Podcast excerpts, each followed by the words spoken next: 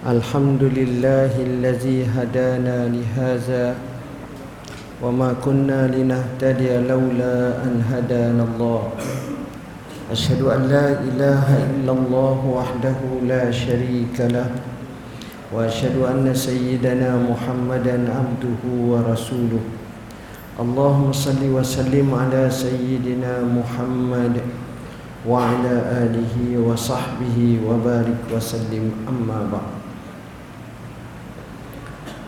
yang saya hormati Pengurusi majlis Pengurusi surau Barisan jawatan kuasanya Ashabul fadilah Tutu guru, tutu imam Muslimin, muslimat, hadirin, hadirat yang dirahmati Allah.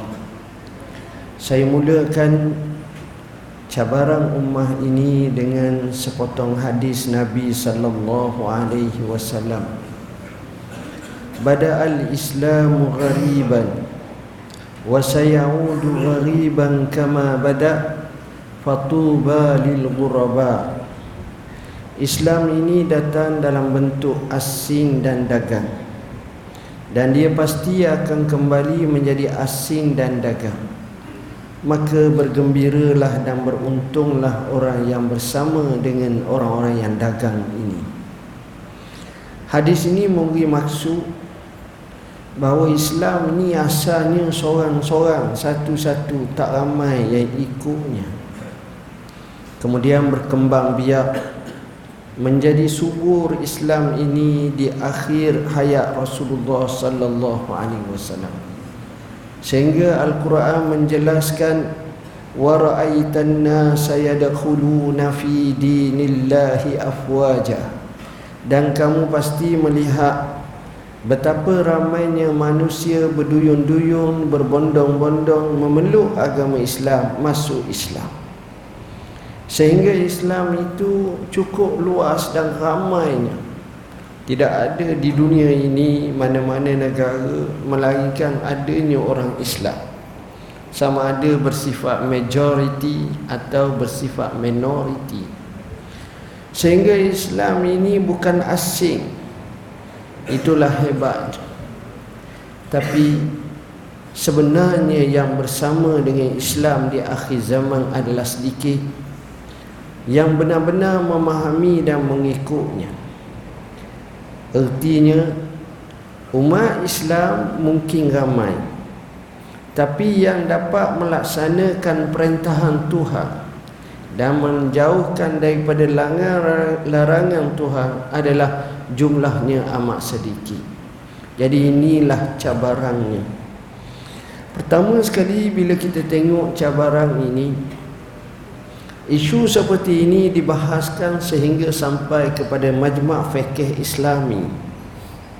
Bahkan pengurusi kepada majma' fiqh Islami sedunia Syekh Abdul Muhsin At-Turki telah menyebut cabaran-cabaran ummah.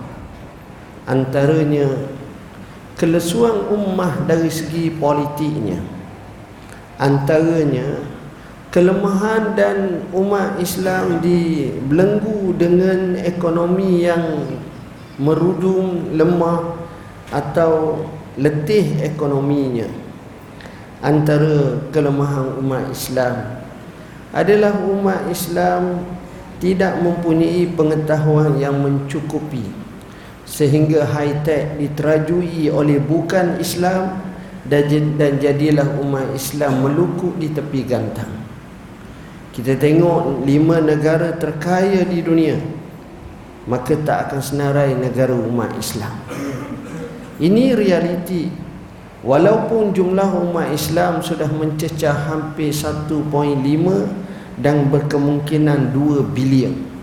Sedangkan penduduk dunia antara 6 ke 7 bilion. Artinya hampir sepertiga umat dunia adalah umat Islam. Tapi angka yang besar ini seolah-olah dilesukan dan diletihkan. Sehingga Nabi sallallahu alaihi wasallam sebut Ramainya kamu, banyaknya kamu Antum rusak ka rusak isail. Kamu ni ramai banyak tapi seperti buih-buih. Buih-buih aibah buih kita tengok segunung buih pun kolek dan kapal yang kecil sampai yang kecil pun boleh meredah membelahnya. Sebab dia tidak ada pasak dan tidak ada kekuatan kenapa kata Nabi sallallahu alaihi wasallam kerana dia dihinggapi penyakit? Yang dipanggil penyakit al-wahan. Apa itu penyakit wahan? Penyakit wahai ini disebut ialah hubbud dunya wa karahiyatul maut. Bergabung pada diri kita pada seseorang di kalangan kita ini ialah cintakan kepada dunia yang melampau dan juga bencikan kepada kematian. Bila bergabung dua perkara ini memberi satu high impact yang cukup besar menjadi ummah yang bacul ummah yang lemah ummah yang tidak mempunyai jati diri dan sebagainya. Dan ini yang berlaku di akhir zaman. Oleh kerana itu inilah cabaran kita yang disebut dalam akhir-akhir zaman ini kita tengok sebahagian daripada cabaran demi cabaran dan kemudian kita tengok penyelesaiannya pula insya-Allah Antara cabaran utama kita ialah bila mana anak bangsa dan juga umat Islam ini jahil. Jahil ini satu perkara yang cukup bahaya. Menjadi musuh kepada dirinya sendiri.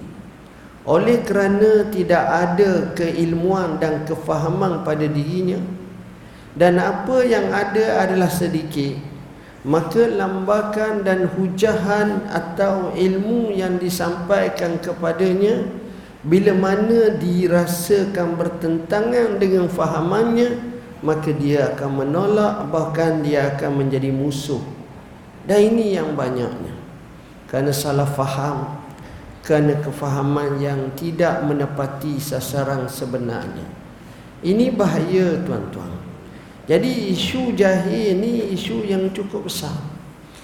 Imam Ali radhiyallahu an pernah menyatakan dua golongan yang memberi memberi keberatan ataupun memecahkan belakangku menjadi beban kepada hidupku. Qasama ala zahri isnani yang memecahkan, yang meretakkan dan yang melemahkan belakangku ni ada dua golongan. Golongan yang pertama ialah alimun mutahattikun. Kedua jahilun mutanassikun. Pertama orang alim tapi menceroboh atau melanggar peraturan Tuhan. Banyak kadang-kadang Keduanya orang jahil di mana jahil tapi kuat beramal. Jahil tapi kuat beramal. Nak nak beramal aje. Belajar tak. Akhirnya ia menyalahi apa yang sebenarnya. Sehingga disebut dalam satu kenyataan oleh para ulama wa kullu amalin bi ghairi ilmin a'maluhu mardudatun la tuqbalu Setiap amal tanpa ilmu amalannya ditolak dan tidak akan diterima oleh Allah Subhanahu wa taala. Jadi poin jahil ini adalah poin yang cukup sukar. Kerana dengan jahil inilah yang menyebabkan kita akan jadi lemah. Kita akan jadi lesu. Bangsa atau negara yang menumpukan kepada ilmu Ghalibnya tamadungnya tinggi high-technya tinggi, akhlaknya tinggi, budinya tinggi, keluhuran adabnya adalah cukup baik. Tapi bila datangnya jahil, susah tuan-tuan.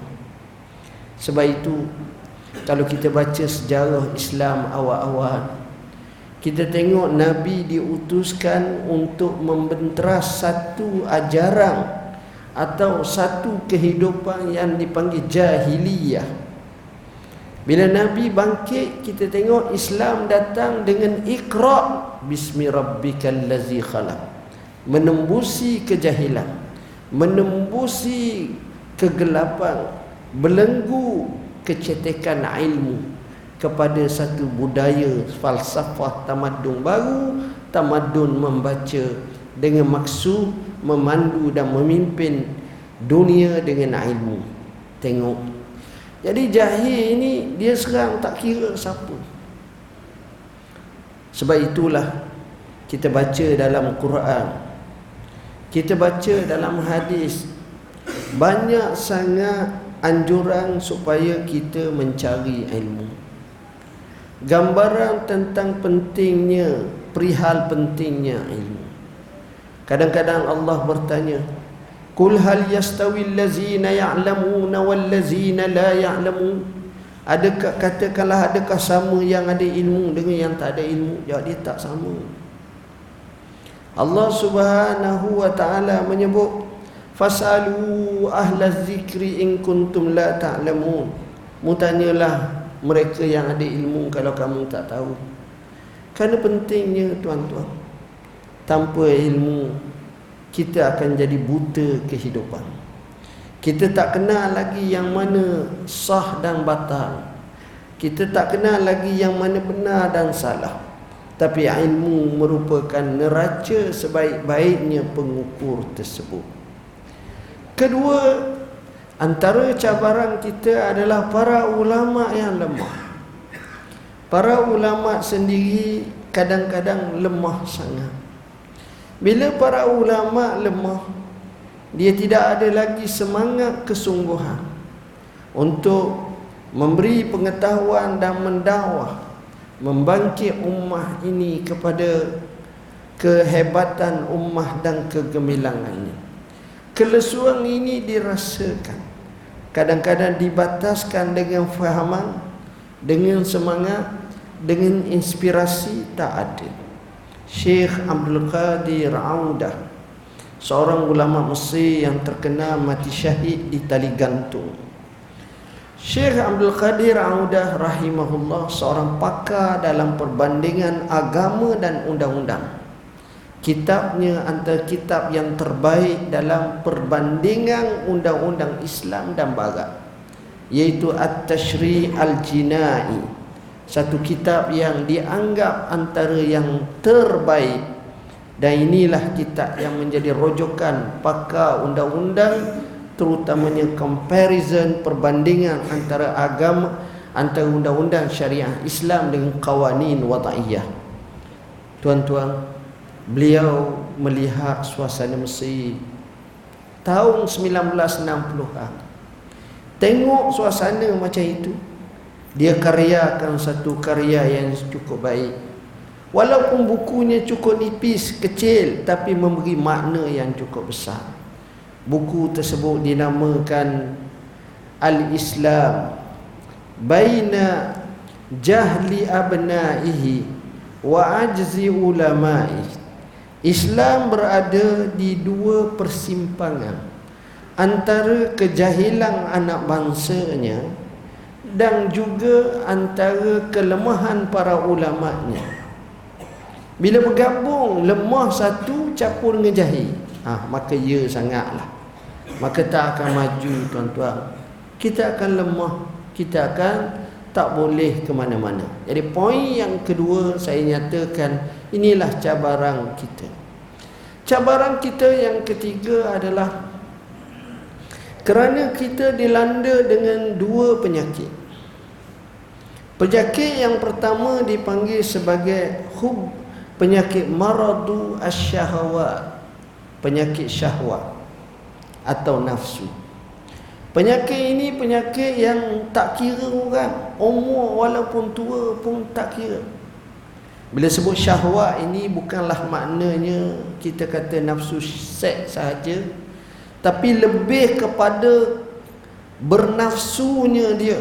Sehingga datangnya tamak halaba. Datangnya dendam kesumat. Datangnya sifat-sifat hasad dengki yang sudah meruangasai sehingga kehidupan kita telah mengimport penyakit-penyakit seperti ini daripada zaman dahulu. Nabi sallallahu alaihi wasallam bersabda dubba ilaikum daul umami qablakum al-hasad wal baghdha telah menjangkit kepada kamu penyakit umat terdahulu singgah pada kamu. Pertama sifat hasad dengki. Kedua sifat dendam kesumat geram tak tentu pasal akhirnya penyakit ini membarah dalam jiwa umat bila membarah maka sifat kenafsuan itu merupakan penyakit yang bahaya. Sehingga kita tengok yang ini yang disebut oleh para ulama dengan penyakit yang dipanggil sebagai al-ghazwul fikri serangan pemikiran. Di mana antara penyakitnya yang lebih parah daripada apa yang dikata marad asyahwat maradus syubuhat di mana penyakit syubhat kita tak boleh nak beza antara liberalisasi sebenar Islam boleh ke tidak? Akhir lahirnya Islam liberal. Akhirnya lahir Islam plural. Akhirnya lahir sebahagian pandangan etism akhirnya bercakap berkiblatkan kepada akal yang dangkal menyalahi nas-nas Al-Quranul Karim dan sunnah Nabi sallallahu alaihi wasallam. Sedangkan Sayyidina Ali menyatakan Lau kana ad-dinu bir-ra'i lakana asfal al-khuffi aula bil mas. Kalaulah agama itu berdasarkan kepada akal semata-mata, maka bawah tapak kaki khuf yang kita pakai itu lebih aula kita sapu daripada atas khuf sedangkan dari segi fiqahnya Nabi suruh sapu atas dia sikit. Sebagai satu signal isyarat semata-mata. Sebagai ganti daripada basuhan kaki. Apabila kita pakai khuf dalam keadaan bertaharah sebagai satu rukhsah dan keringanan kepada umat ini. Jadi dua-dua penyakit ini. Maradus syubhat. Maradu syahwat Dua-dua penyakit ini telah dinyatakan Oleh seorang cendikiawan Islam di abad ke-20 Amir Syakib Arsalan Melalui bukunya yang masyhur Limaza ta'akhar al-muslimun Wa taqaddama gairuhum Kenapa umat Islam mundur ke belakang? Sedangkan bangsa dan ummah yang lain maju ke depan. Apabila kita sebut high tech Tak ada negara umat Islam menjuarainya. Kita akan tengok Jepun Kita akan tengok Korea Kita akan tengok sebahagian negara Eropah Teknologi Jerman Perancis Britain Amerika Dan beberapa negara lain yang menjadi pemain utama. Tetapi kita adalah pengimport utama Bukan pengekspor. Maka Keadaan seperti itu menunjukkan kepada kita betapa jaraknya kita dengan mereka. Dua penyakit ini sebagaimana yang disebut oleh Amir Syakib Arsalan bahaya. Saya beri contoh. Cara kita didik anak kita. Kita kata anak kita mak mau belajar sungguh biar dapat nombor satu sebab nanti dapat hadiah Belajar sungguh biar dapat UPSR dapat tinggi. Nanti boleh masuk sekolah boarding school. Belajar sungguh kau bila duduk sekolah boarding school cikgu-cikgunya baik dapat asrama dapat bantuan dapat ni untung kau kau dapat PT3 baik kau boleh kekal lagi sekolah yang baik itu dan dapat sebahagian beasiswa belajar bersungguh Nanti kau dapat SPM dapat 9, 10, 11, 12, 13 A Cukup hebat kau. Kau belajar sungguh Bila cemerlang Kau dapat masuk Universiti USIM, UKM, UM, UIA dan seumpamanya Overseas. Kau boleh belajar. Kau belajar sungguh. Kau masuk universiti Daripada awal lagi kau dapat 4 flat. Kau akan jadi orang yang hebat kau belajar sungguh selepas 4 tahun atau 3 tahun setengah kau dapat graduasi, kau dapat fourth kau dapat anugerah dekan, anugerah diraja. Kau boleh sambung master. Kau belajar sungguh kau tamat master lepas 2 tahun. Kau dapat dapat ke kelebihan, kau sambung PhD. Kau belajar sungguh kau dapat PhD. Kau tamat PhD. Abah apa sebenarnya sampai PhD ma PhD tu maknanya kau boleh jadi pensyarah. Kerja kau gaji besar. Boleh pakai kereta besar. Boleh pula beli rumah besar. Kau hidup senang. Orang anak-anak perempuan pun nak ke kau pun orang besar juga. Bukan orang kecil juga. Anak orang kaya anak orang besar. Mung senang hidup mak mung senang hidup. Bila gaji besar elang besar semua besar senang hidup kau dapat anak kau boleh jaga anak kau kau boleh ni. Tengok. Semuanya semata-mata kerana sekadar senang 60 tahun. Sebagaimana mereka beri kefahaman tu pada kita. Iza ta'allama falisyahawat wa iza jama'al mal falisyahawat wa iza taraqqal mansab falisyahawat bila dia belajar kerana syahwat nafsu. Bila dia kumpul harta pun kerana tu bila dia naik jawatan pun kerana itu. Jadi bila dibataskan dengan hal tersebut setakat tu je. Dia tak boleh pergi melonjak jauh ke depan. Dia tak boleh menukar matlamatnya di mana untuk kebahagiaan akhirat. Untuk yang Allah ajar kepada kita Rabbana atina fid dunya hasanah wa fil akhirati hasanah wa qina azabannar. Tengok ini yang berlaku kepada kita. Jadi apa yang disebut di sini ni tambahan lagi. Selepas saya sebut dua. Pertama apa yang dinyatakan kejahilan dan yang kedua dengan pandangan yang menyatakan kelemahan para ulama. Tambah pula dengan dua lagi yang lain daripada kitab yang lain. Maka di sinilah cabaran kita. Cabaran umat. Kita ambil perkara yang paling mudah.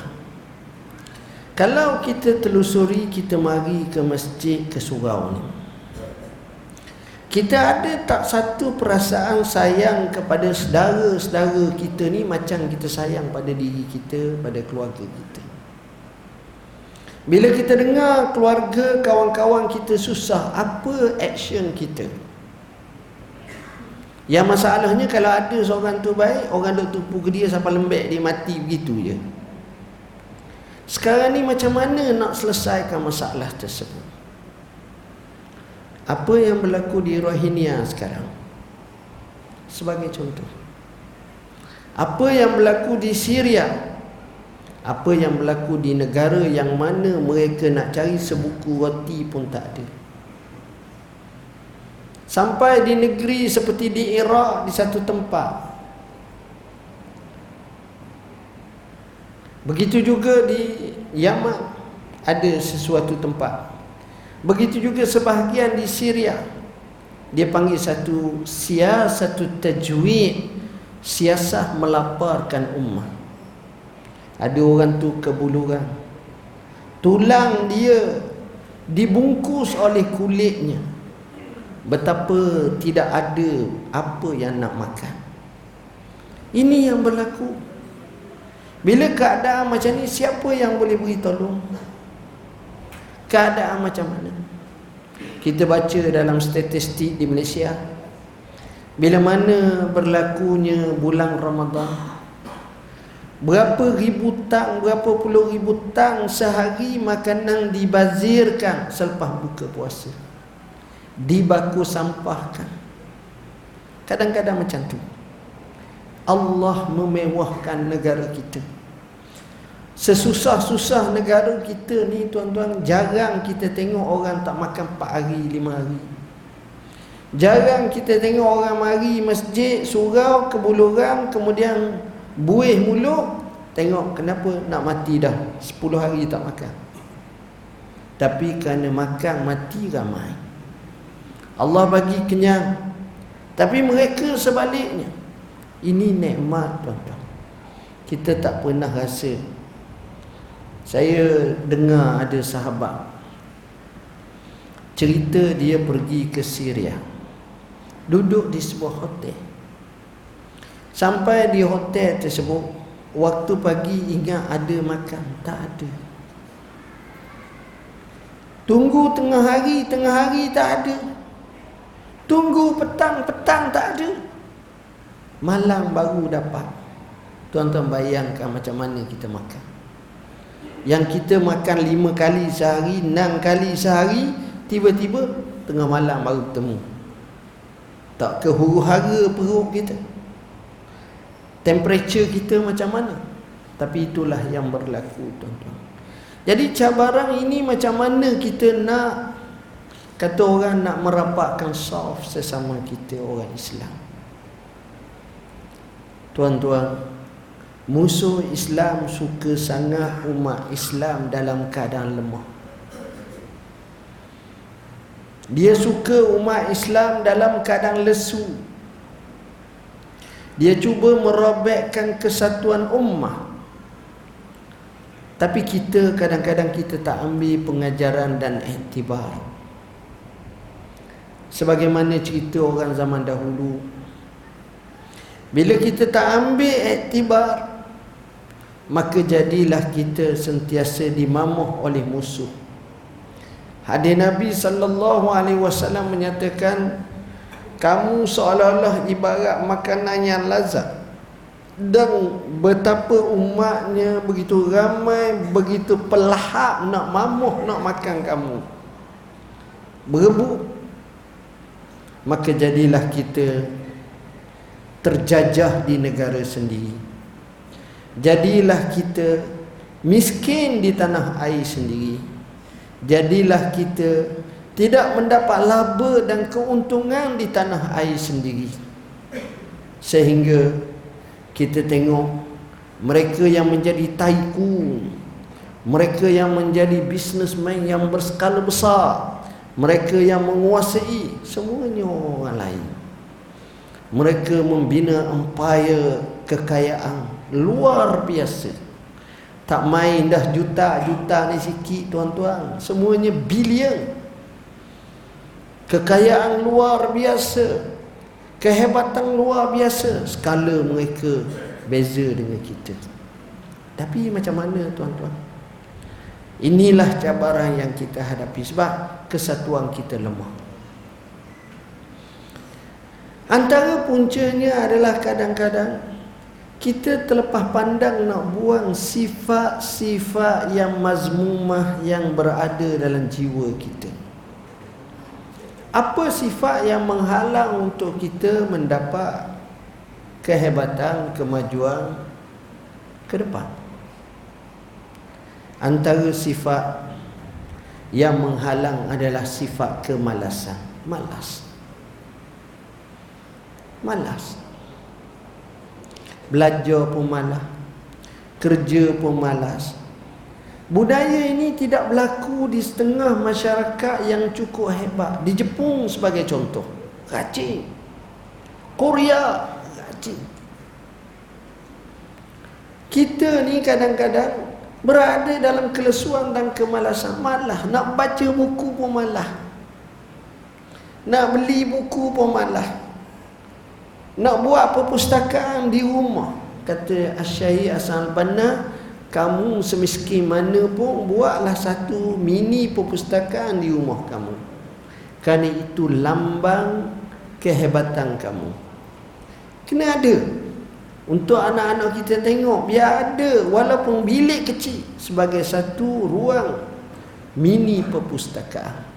Ini penting sebab disitulah kita membina semangat membaca cintakan ilmu kasihkan buku dan sebagainya. Jadi malah Bila malas susah. Ada orang tu dia masuk kerja pukul 8 Dia pulang pukul 5 Berapa keberhasilan yang dihasilkan sehari itu bila dicongok betul-betul Seminggu yang dia buat dalam masa pukul 8 sampai pukul 5 tu Kena orang yang hebat sehari sahaja. Pukul 8 sampai pukul 5 tu dia boleh settle yang kita ni seminggu. Sebab kita time management kita silap. Kita tak cari quality times Syekh Muhammad Al-Ghazali Seorang mufakir Islam yang terkenal. Dia sebut dalam bukunya kisah. Bila orang tanya sifat seperti ini lebih kurang kisahnya dia kata di Mesir satu kapal besar berlabuh di Port Said. Kalau kita tengok Port Kelang lah dia Bur Said Port Said ada padanya gandum yang begitu banyak. Kapal. Bertang-tang gandum. Bertang metri gandum. Orang Mesir ni tubuh besar gagah angkat gandum tersebut. Nak siap angkat nak masuk ke syahina ataupun trailer tu ambil masa 3 bulan. Juga banyak tuan-tuan bila 3 bulan tu menyebabkan yang akhir tu gandum tu tumbuh dah. Kena buang ke laut dah. Sepertiga gandum rosak barulah selesai. Kapal yang sama bersaiz sama dan besar lagi berlabuh di pelabuhan di Jepun. Orang Jepun dengan high tech dapat selesaikan punggahan semua tu dalam masa tiga hari. Bukan sekadar tu boleh basuh, boleh cuci pula kapal dalam. Tengok. Yang ni tiga bulan, yang ni tiga hari. Kita tak ada nak kata apa sebab mereka ni satu rajin yang melampau tuan-tuan. Saya ada seorang sahabat dia duduk di Johor. Dia ada anak anak perempuan dia kahwin dengan seorang orang Melayu. Orang ni dia belajar di Jepun. Kemudian dia kerja dengan syarikat Jepun. Kemudian syarikat Jepun tu pula ada di Singapura. Dia punya salah satu daripada branch dia. Nega kerja. Perangai dia tuan-tuan lebih Jepun daripada Jepun dah. Rajinnya amanahnya tepatnya bersemangatnya cakap dah banyak angguk-angguk suka kita cakap yang banyak bapa-bapa cerita. Lepas tu buat dah mula hmm. biasa lah tu. Lain budaya saya nak memaknakan bahawa orang Melayu ni boleh buat. Bukan tak boleh buat. Tapi relax berada. Ha, ni masalah. Jadi akhirnya tak apa ah ya tunggu dulu ah. Ti dulu ah. Kau ni tak tak sepat-sepatnya apa pasal? Ha, tak. Jadi kita dibiasakan macam itu. Sebenarnya bahaya. Akhirnya produktiviti kita tetap banyak. Kita tak boleh menghasilkan apa-apa kita tahun ni nak habis dah tinggal dua hari lagi tinggal seminggu lagi dua minggu lagi maksud saya hijrah tahun hijrah kan Zulhijjah kan terakhir. Lepas tu Muharram tu awal tahun dah. Sepanjang bulan tahun ni 1438 hijrah ni apa keberhasilan kita? Tak ada. Kadang-kadang tak ada tuan-tuan. Minta maaf cakap saya bukan kata siapa-siapa. Saya kata diri kita sama-sama. Untuk kita muhasabah kita tak pernah fikir ke macam mana tempat kita ni contohnya surau kita ni kita nak majukan betul-betul. Kita nak jadi ke depan tu majlis ilmu tu dengan meni hidup. Surau ada pengisian dengan sebaiknya. Semayang pula ramai orang datang Pengisian pun hebat. Begitu juga kita pernah fikir tak macam tu Anak-anak ni nak ambil UPSR Surau li semayang. Hajat Buat dah ustaz. Beri kursu Beri motivasi daripada pihak surau. Panggil semua anak-anak yang nak buat. Lepas tu PT3 lepas tu. Wallahi Anak-anak kita kata Tak ada kampung yang terbaik Melainkan kampung tu Untuk nak buat tu kita panggil pakar-pakar motivasi, kita bagilah dia. 2 300 ke apa ke. Kita masing-masing sumbang 10 ringgit, 15 ringgit ikut kemampuan. Dengan sebab kita buat macam tu. Anak-anak bangsa kita berjaya. Kita ada saham, kita ada share kejayaan. Dia memegang tampuk yang hebat di Putrajaya. Dia menjadi seorang pengarah, ketua pengarah dia tak akan lupa kampung kita dia akan kata terima kasih pak cik pak cik terima kasih mak cik jazakumullahu khairal jaza. Kamulah menyebabkan kami berjaya. Dia bangga. Bukan banyak sangat kita seorang nak gomoh kita seorang tak tahan juga. Tapi dengan surau. SPM sama. Kita tengok anak-anak kita ni kita nak buat kursus satu camp solat sempurna. Buat solat bertidur ke terus? Terus tak terus pun tak lama. Jangan bimbang insyaAllah. Saya jenis penceramah pendek. Tak panjang jadi kita boleh buat macam tu tuan-tuan. Buat. Kalau kita tak mulakan siapa dia lagi nak mula? Nak nanti generasi kita mati dulu sekurang-kurangnya inilah saham akhirat kita. Ada lu alal khair kafa'ili Baik, kita tengok cabaran kita lagi. Ni saya bercakap ni realiti yang saya selalu dengar bila saya duduk di pejabat mufti orang datang mengadu. Isu kekeluargaan. Bila isu kekeluargaan berapa banyak keluarga yang suang-suang kuku. Keluarga yang tak bahagia. Yang kita dengar angka wal iyazabillah perceraian. Kadang-kadang sebabnya basic Kena reunion kawan dalam whatsapp Cerah dah Saya cakap ni nampak macam ketawa suka. Tapi benar berlaku kadang-kadang. Kadang-kadang dengan Facebook Kadang-kadang dengan Twitter baru ni. Tengok Era yang dipanggil sebagai Al-Aulamah Atau disebut globalisasi. Dia tak kira. Macam mana nak handle masalah ni? Ada ke tak satu jalan tuntas? Saya dah fikir kebanyakan kita buka handset. Lepas buka handset, handset. Sekarang ni jadi hantu dah handset. Selain daripada selain daripada yang dinamakan sebagai IC, handset kena ada. Siapa dia sini tak ada handset? Tengok-tengok budak je kat tangan. Ah budak sekarang ya.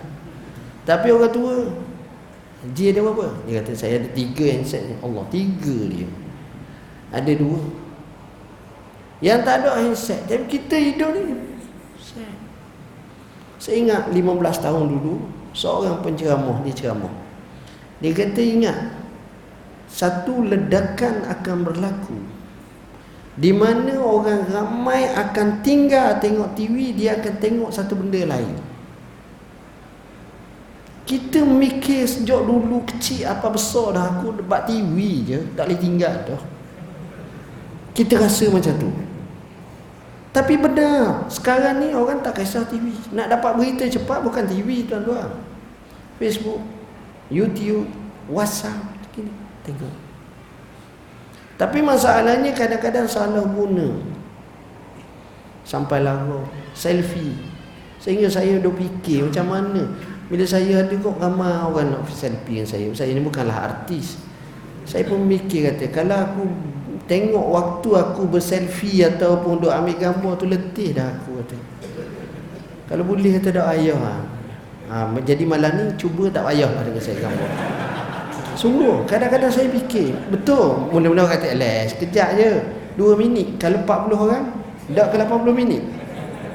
Kita mikir apa okey je. Kadang-kadang kita tak tahu. Tapi sebenarnya betul tuan-tuan. Bagi saya Allah guna kadar keperluan. Sekarang yang jadi masalahnya handset. Yang dekat jadi jauh. Yang jauh jadi jauh lagi bukan dekat. Maksud saya yang dekat jadi jauh kita balik raya kampung kita. Anak dan cucu tanya, "Atuk, atuk rumah ada wifi tak?"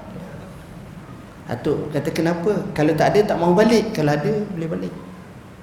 Atuk faham? Wifi cepat Atuk jawab Pantas Dan kita juga akan bagi top up Setiap cucu kita RM50 seorang Wih Balik lalu Bila balik ni ramai-ramai ni duduk Dalam Ruang tamu ni Semua ada handset Atuk seorang tak ada Atuk tengok Atuk pun main handset juga Nak cakap dengan Atuk handset juga eh, Balah Senyum kek kek kek kek senyum Hak ni layan hak dia, hak ni layan dekat tapi jauh. Hak jauh pula kadang-kadang dia bukan dekat. Berapa orang duk handset kepada mak dia setiap hari? Tak ada. Ngaboh dia jauh, jarang. Bagi dia sekali-sekala dia lah. Apa khabar ni? Yalah kalau tanya dia hari jadi jaga lain pula dah. Tapi nak ceritanya kadang-kadang cara pengusaha macam tu. Ini masalah kita. Kita tengok lagi cabaran kita ialah saya suka nak menerobos pemikiran kita ni maksud saya kita telah ada satu didikan namanya berhutang nak belajar mesti berhutang ia kadang-kadang terpaksa nak menikah berhutang personal loan saya dengar sahabat-sahabat daripada AKPK cerita Ada yang berhutang Tak ada habis bayar hutang Cerah dah. Siapa dia pula nak bayar Ini cerita realiti. Saya bukan cerita tu. Macam mana? Berhutang Kadang-kadang dia pecek Tak habis lagi bayar hutang. Ada pula masa bekerja Habis dah pecek Kerja pula tiga kerja Pecek kerja tiga pula sebab apa tak cukup lagi? Malam jadi jaga Siang jadi apa nama ni jual ni. Lepas tu ada celah bawa taksi Bawa Uber, bawa Grab car Tengok. Jadi mana life? Mana masjid? Mana surau? Mana majlis ilmu? Mana dengan anak-anak? Tak ada. Belenggu hutang. Kita nak orang kita kalau boleh tuan-tuan saya selalu cakap kita kena pastikan anak kita umur 40 tahun bebas hutang. 40 tahun tak ada hutang. Dia ada kereta dua buah, dia ada sebuah apa ni rumah, dia ada motosikal sebuah. Selesai ada hutang umur 40 tahun. Bagus. Kadang-kadang kita tengok masyarakat Cina, dia boleh buat macam tu. Kita tak hutang, lepas tu hutang, lepas tu hutang, mati pun tak lepas bayar lagi. Anak-anak pula tak nak bayar ni, ni. Susah tuan-tuan Orang panggil cara hidup tak sehat Ustaz, macam mana tak nak hutang rumah kena banyak ke?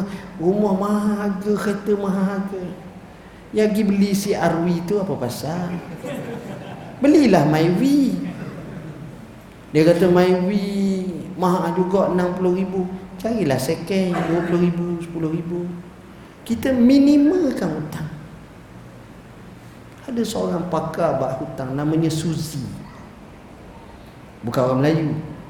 Bukan orang Melayu, orang orang putih. Suzi. Suzi ni dia panggil pakar keuangan. Oprah Winfrey dalam talk show kadang-kadang panggil dia. Dan dia akan namakan program tu Ask Suzi. Tanya Suzi. Dia cerita pengalaman hutang dia ni.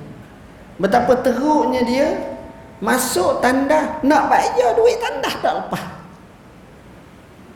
Dia tengok Dua tiga orang perempuan yang kerja sebagai pembersih daripada negro ni menyanyi suka kek-kek-kek. Dia kata macam mana ni?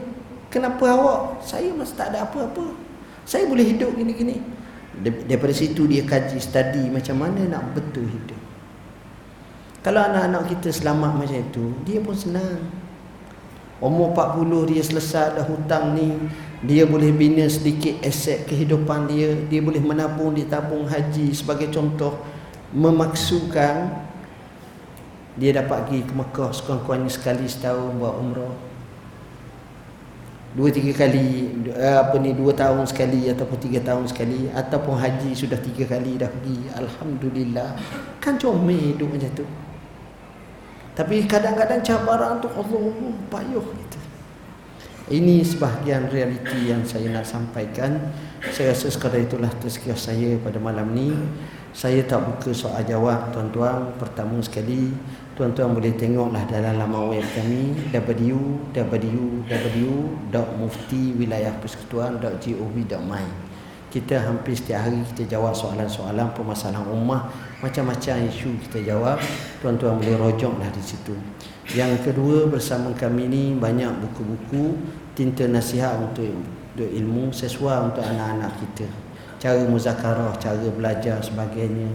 Prinsip mazhab asyairah dan sejarahnya kita sebut juga. Fi al-hijrah kita nak masuk hijrah ni kita ni.